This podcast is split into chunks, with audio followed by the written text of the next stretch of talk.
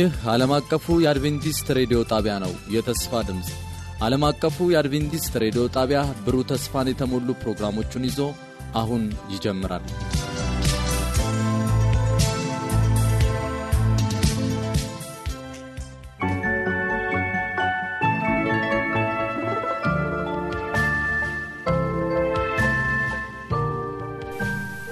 ጤና ይስጥልን አድማጭ ተመልካዮቻችን ዛሬ የጌታ ፍቃድ ሆኖ ጸጋው በስቶልን በሌላ ትምህርት እግዚአብሔር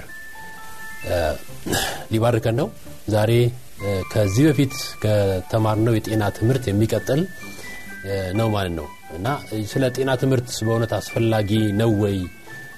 የሚል እውነታን ለማንጸባረቅ ነው የምፈልገው። ምክንያቱም ክርስቲያን የጤና ትምህርት ማወቅ አለበት ወይ?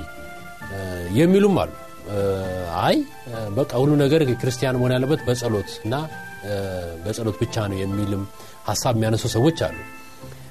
anyway ይህ ነገር መጽሐፍ ቅዱሳዊ ነው የጤናን ትምህርት መማራችን ወይስ አይደለም የሚለውን አይተን ከዛም በኋላ በዚህ ክፉ ዘመን እንዴት በመልካም ሁኔታ መኖር እንደምንችል እግዚአብሔር የሚያስተምረን እንዲሁም ደግሞ የተገለጠውን እውነት አብረን እናያለን።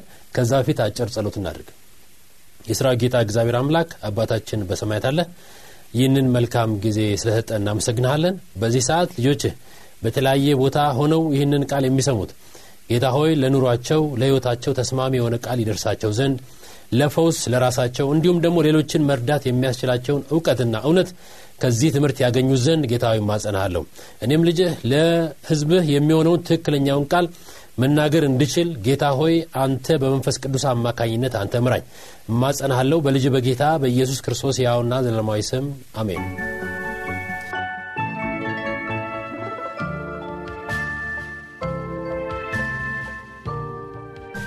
በ2018 በፈረንጆች World Economic Forum ላይ የቀረበ አንድ ጥናት እንደሚያሳየው በዓለም ላይ በዓለም ላይ ከ50 ፐርሰንት በላይ የሚሆነው ህዝብ የ chronic disease ወይም ደግሞ የማይድን በሽታ ታማሚ ነው።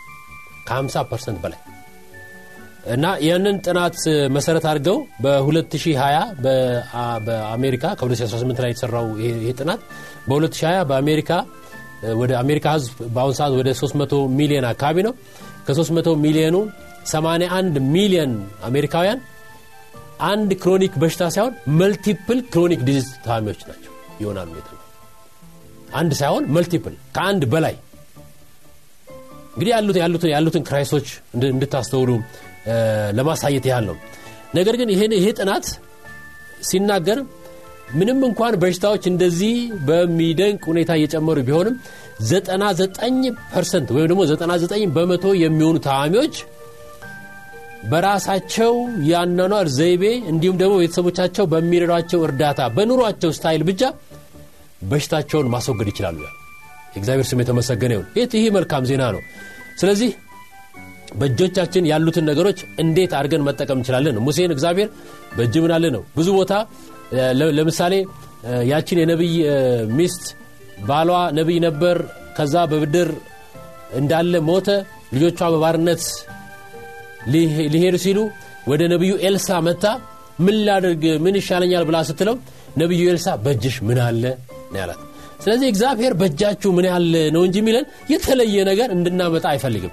በእጃችን ያለውን ነገር እንዴት optimize ወይም ደግሞ በአግባቡ ተጠቅመን ኑሯችንን ህይወታችንን ጤንነታችንን እንዴት ማድረግ ማስተካከል እንችላለን የሚለውን ለማሳየት ያለው እና ይሄ ጥናት ሲቀርብ አንድ የ62 ዓመት ጆይ የሚባል ሰው በህይወት በዚህ ዕድሜው ላይ ወደ ሰባት የሚደርሱ chronic disease ወይም ደግሞ የማይድን chronic ያው የማይድን በሚለው ልተርጉመውና የማይድን በሽታ ታማሚ ነው። ሰባት እና ለዚህ ሰባት የሚሆኑ የማይድኑ በሽታዎች የታዘለት የመድኃኒት ብዛት ወደ 17 ነው።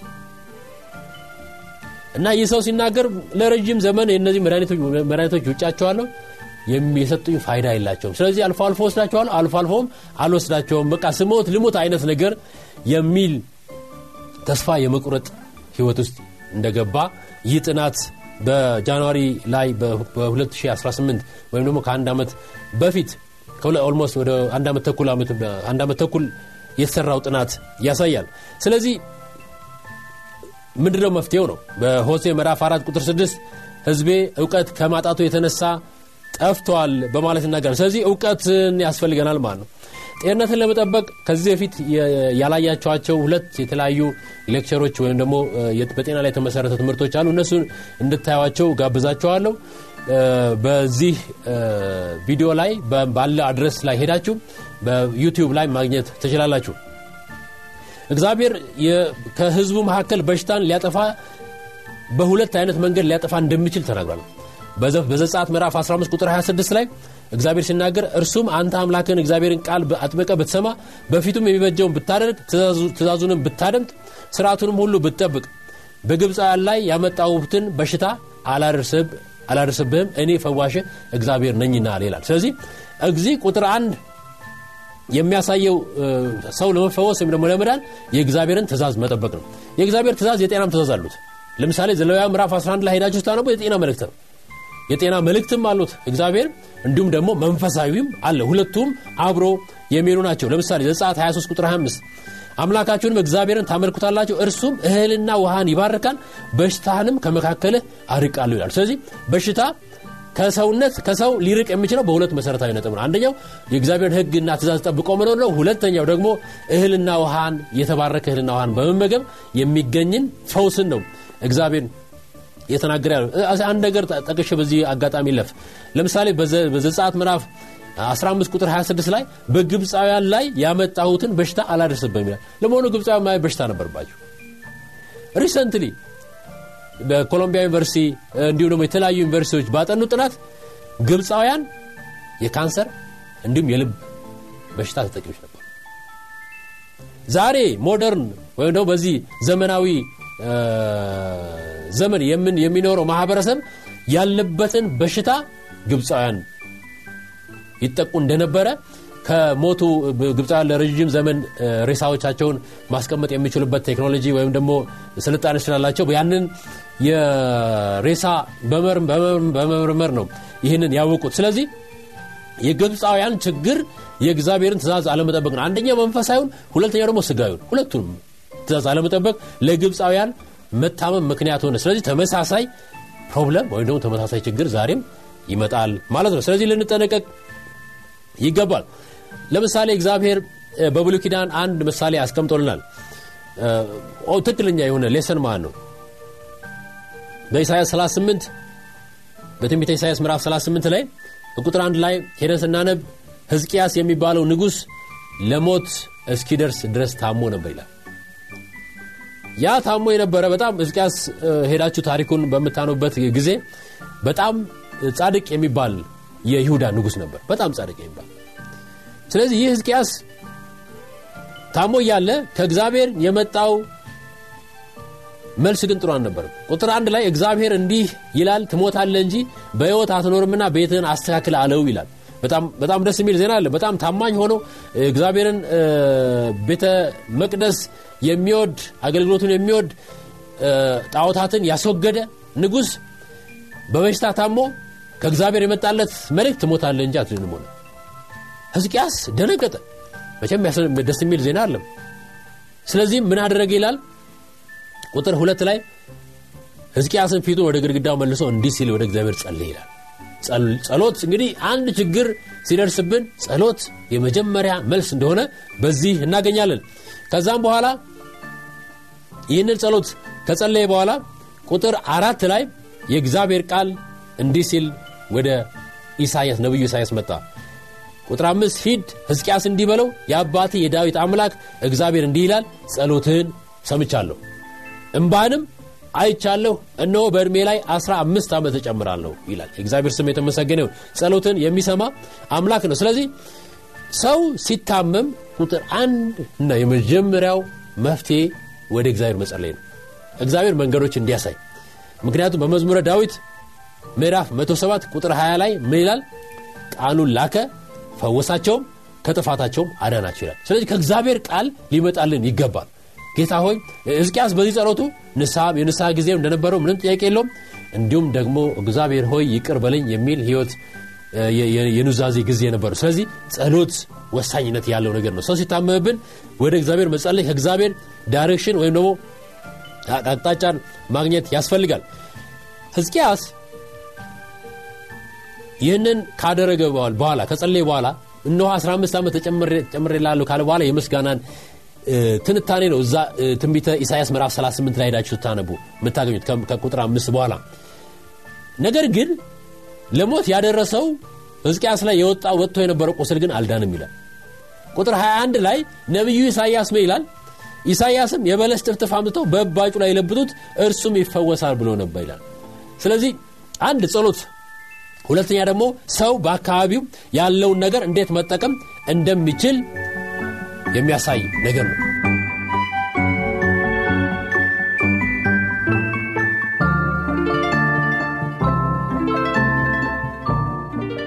ስለዚህ አሁን እኔ ማወራችሁ የበለስ ጥፍጥፉን ነው ማለት እንዴት ሰው በራሱ ሊያደርግ የሚችለውን ነገር ምንድን ነው የሚለውን ነው። ይህ በብሉ ኪዳን ያለ ነገር ነው። ለምሳሌ ብዙ ሰዎች በአካባቢያቸው ያሉትን ነገሮች መጠቀም እንደማያስፈልግ አድርገው የሚያወሩ ነቢያትንን ባይ አገልጋዮች ነን ባዮች አሉ። ከመጽሐፍ ቅዱስ ሀሳብ ይጸራሉ አንደኛው አሁን ያነበብነው በትንቢተ ኢሳያስ ምዕራፍ 38 ቁጥር 21 ላይ ያለው ታሪክ ነው። የበለስ ጥፍጥፍ ቁስሉ ላይ ይለብጡ ብሎ ኢሳያስ ነው የተናገሩ ነብዩ የዛሬ ነቢያቶች ይደረግላል ይሆንላል ይከናወንላል እያሉ የሚናገሩ ሰዎች ከመጽሐፍ ቅዱሳዊ ከመጽሐፍ ቅዱሳዊ አሰራር ባህል ጋር የሚቃረን አካሄድ ነው። ስለዚህ ሰው ሊጠቀም የሚገባቸው ነገሮች መጠቀም አለባቸው። ህክምና መውሰድ ካለበት ህክምና በዙሪያው በእጁ ያለውን ነገር መጠቀም ያለበትን መጠቀም ያስፈልጋል። ለምሳሌ ትንቢተ ህዝቅኤል ምዕራፍ 47 ቁጥር 12 ላይ እንደዚህ ይላል በወንዙም አጠገብ በዳሩ ላይ በዚህና በዚያ ፍሬው የሚበላ ዛፍ ሁሉ ይበቅላል ቅጠሉም አይረግፍም ፍሬውም አይጎድልም ውሃውም ከመቅደስ ይወጣልና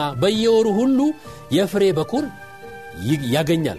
ፍሬውም ለመብል ቅጠሉም ለመድኃኒት ይሆናል። ይህ ቦታ ይህ ቦታ ምድር ላይ አይመስልም። ወይም ደግሞ ይህ የወደቀችው ምድር ላይ አይመስልም። ይህ ቦታ በአዲስቷ ኢየሩሳሌም ወይም ደግሞ በአዲስቷ ምድር ላይ ይመስላል።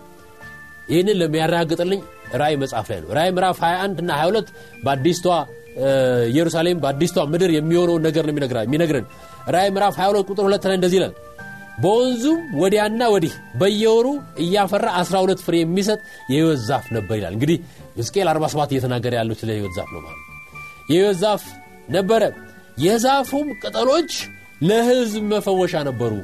ስለዚህ ብዙ ቅጠሎች በዙሪያችን ማወቅ የሚገባል ልንፈወስባቸው የሚገቡ ነገሮች አሉ ማለት ልናጠና ይገባል ወገኖች። ለዛ ነው በሆሴ መጽሐፍ ምዕራፍ አራት ቁጥር ስድስት ላይ ህዝቤ እውቀት ከማጣቱ የተነሳ ጠፍቷል አንተም እውቀትን ጠልታልና እኔ ካህን እንዳትሆነ ይጠላሃሉ ልንጥንቅ ይገባል።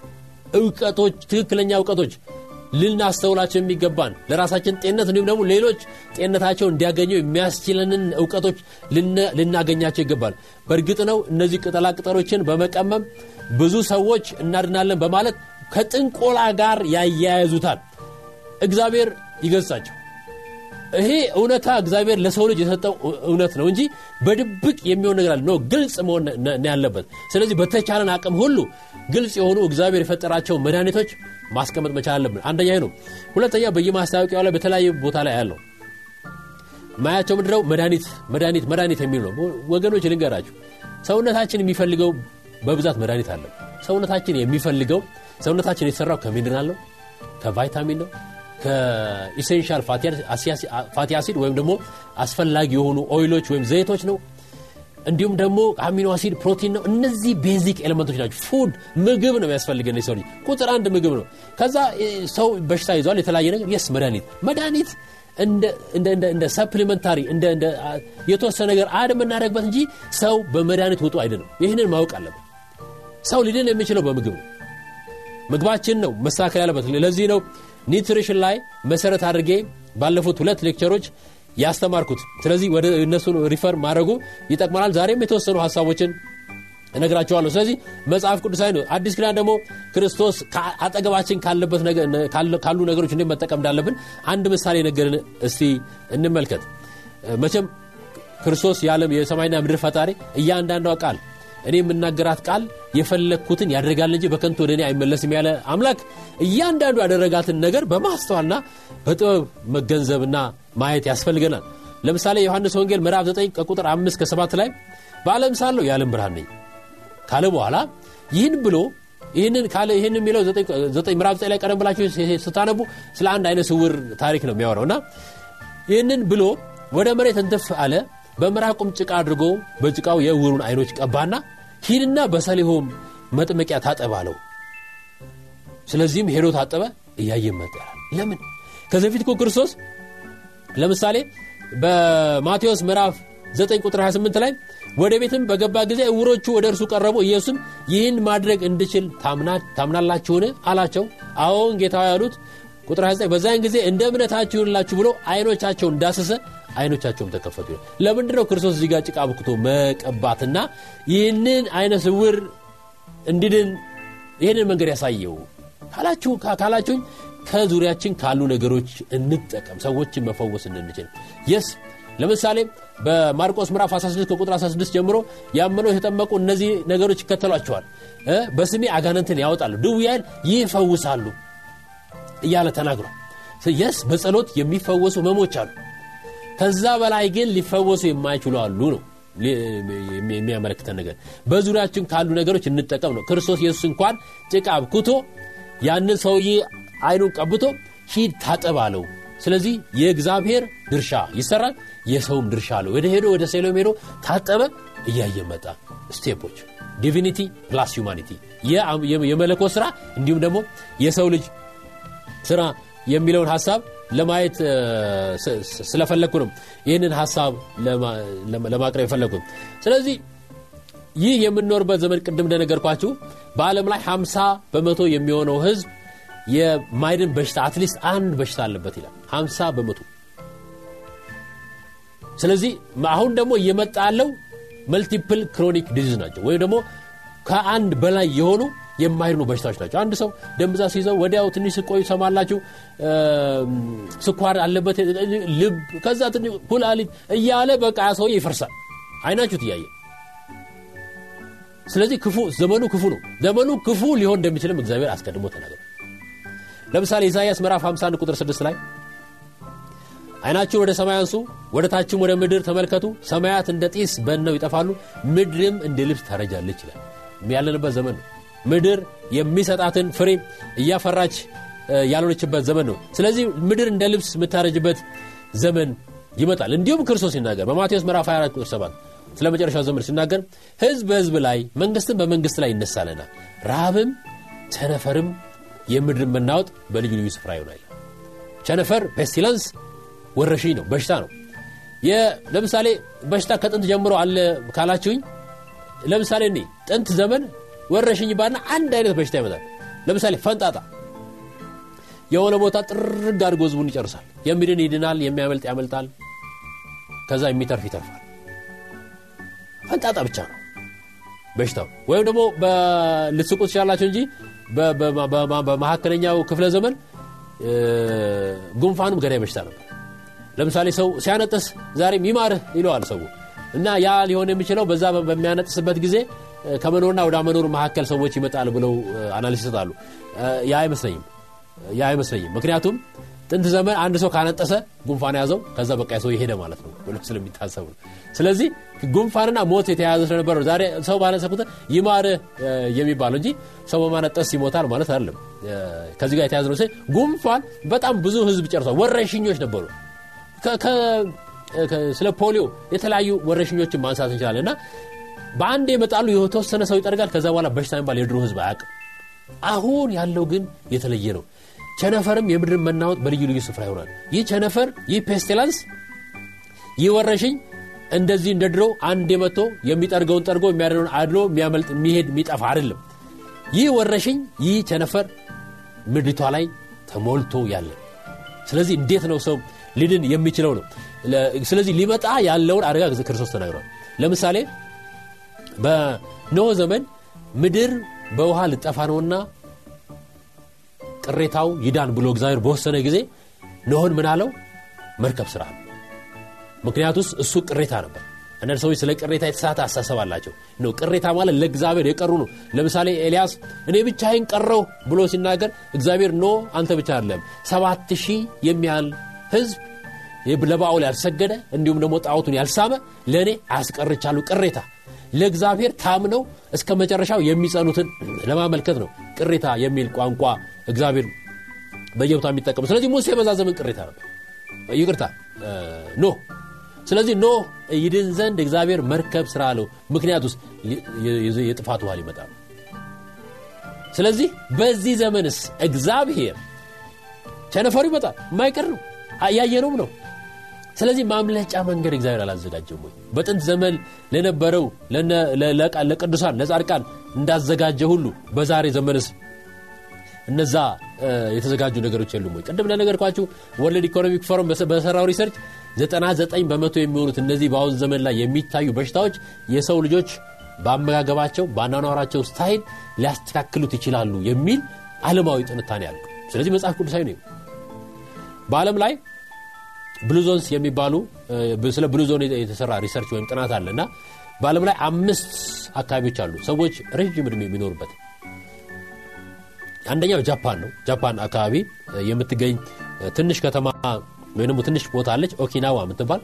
እዛ ቦታ ላይ ህዝቡ በረዥም ዕድሜ ይኖራል። ሁለተኛው ግሪክ ነው። ኢካሪያ የሚባል ቦታ ላይ እንደዚሁ እዛም ቦታ ሰዎች ረዥም ዕድሜ ይኖራሉ። ሶስተኛው ጣሊያን ነው። ሳርዲና የሚባል ቦታ ነው። ጣሊያን እንደዚሁ ረዥም ዕድሜ የሚኖሩ ህዝቦች ያሉበት ነው። ጣሊያን ውስጥ አራተኛው ኮስታሪካ ነው። ቦታውም ኒኮያ ይባላል። እንደዚሁ እዚህ ቦታም ሰዎች ረዥም ዕድሜ መኖር እንደሚችሉ ጥናቶች ያራግጣል አምስተኛውና ሰዎችን ያስደነቀው ግን ካሊፎርኒያ ከተማ ውስጥ የሚኖሩ ህዝቦች ናቸው። ካሊፎርኒያ ውስጥ ካሊፎርኒያ ክፍለ ሀገር ነው ወይ ደግሞ ክልል ነው። በዛ ክልል ወይም ክፍለ ሀገር ውስጥ ሎማሊንዳ የምትባል ከተማ ላይ የሚኖሩ ህዝቦች ረዥም ዕድሜ ከአብዛኛው አሜሪካውያን በአማካኝ ከ10 ዓመት በላይ መኖር የሚችሉ ህዝቦች ተገኝተዋል። እና ዓለምን ያስደነቀው ምክንያቱም አራቶቹ ስታያቸው ገበሬዎች ናቸው ገጠር ውስጥ የሚኖሩ ናቸው። በምግባቸው ሁሉ ጤነኛ ነገሩን የሚያተኩር ነገር አለው። እነዚህ ግን ከተማ ውስጥ የኖሩ እንዴት ረዥም ዕድሜ ኖሩ የሚባለውን ጥናት ሲጠና እነዚህ ሰዎች አመጋገባቸው ከሚበሉት ምግብ 33 በመቶ አትክልት ነው 27 በመቶ ፍራፍሬ ነው። ስለዚህ 27 ና 33ን ስደምሩት ወደ 60 በመቶ የሚሆነው አትክልትና ፍራፍሬ ነው።